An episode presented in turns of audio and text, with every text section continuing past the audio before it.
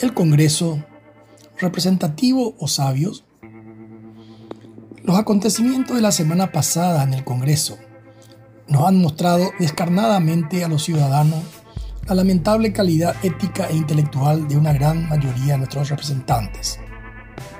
Los temas que tuvieron que ser tratados hablan por sí mismos. Primero, el desafuero del senador Erico Galeano, acusado de lavado de dinero y de asociación criminal.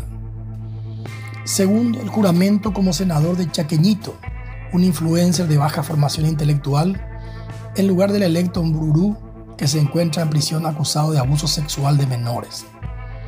Y tercero, la lamentable intervención de la diputada Virina Villanueva, que ni leyendo su discurso pudo hilvanar una presentación coherente.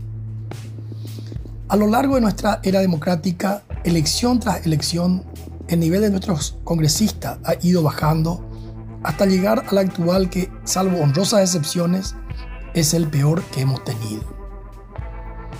Nuestra constitución de 1992 tuvo como idea central el implantar un presidencialismo atenuado, es decir, tener un presidente con pocos poderes para evitar volver a la época astronista, instituyendo un Congreso todopoderoso.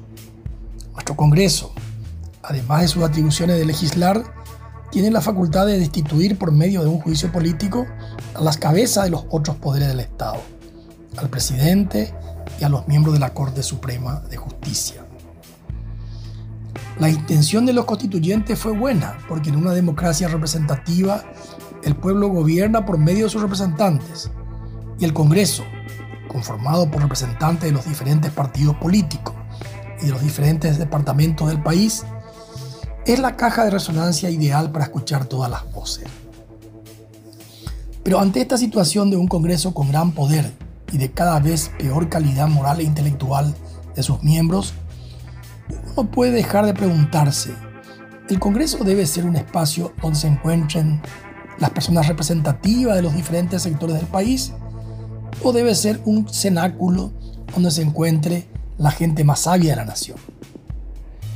Si la respuesta es la primera alternativa, debemos afirmar que el actual Congreso de Paraguay es representativo de amplios sectores de nuestra sociedad, que lamentablemente tiene un muy bajo nivel intelectual, producto de una educación de pésima calidad, y que tiene un nivel ético también muy bajo, producto de la corrupción rampante que asola nuestro país desde la dictadura estronista hasta nuestros días.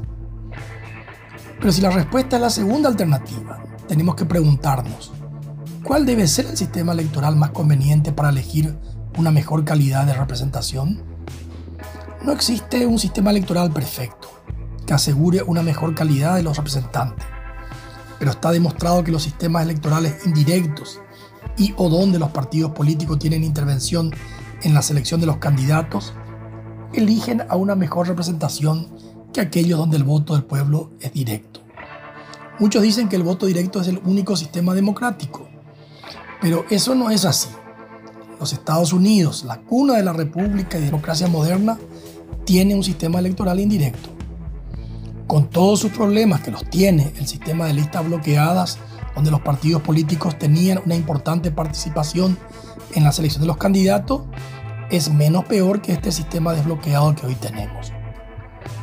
Buda decía que el camino de la sabiduría es el camino del medio que es el sendero de la moderación que huye de los extremos que siempre son malos. Tenemos que encontrar ese camino del medio en un nuevo sistema electoral que permita que los diferentes sectores de la sociedad se sientan representados, pero por su mejor gente y no por los peores. Si no hacemos algo, vamos a dejar atrás la dictadura del pasado, pero con seguridad vamos a encontrarnos con la anarquía en el futuro.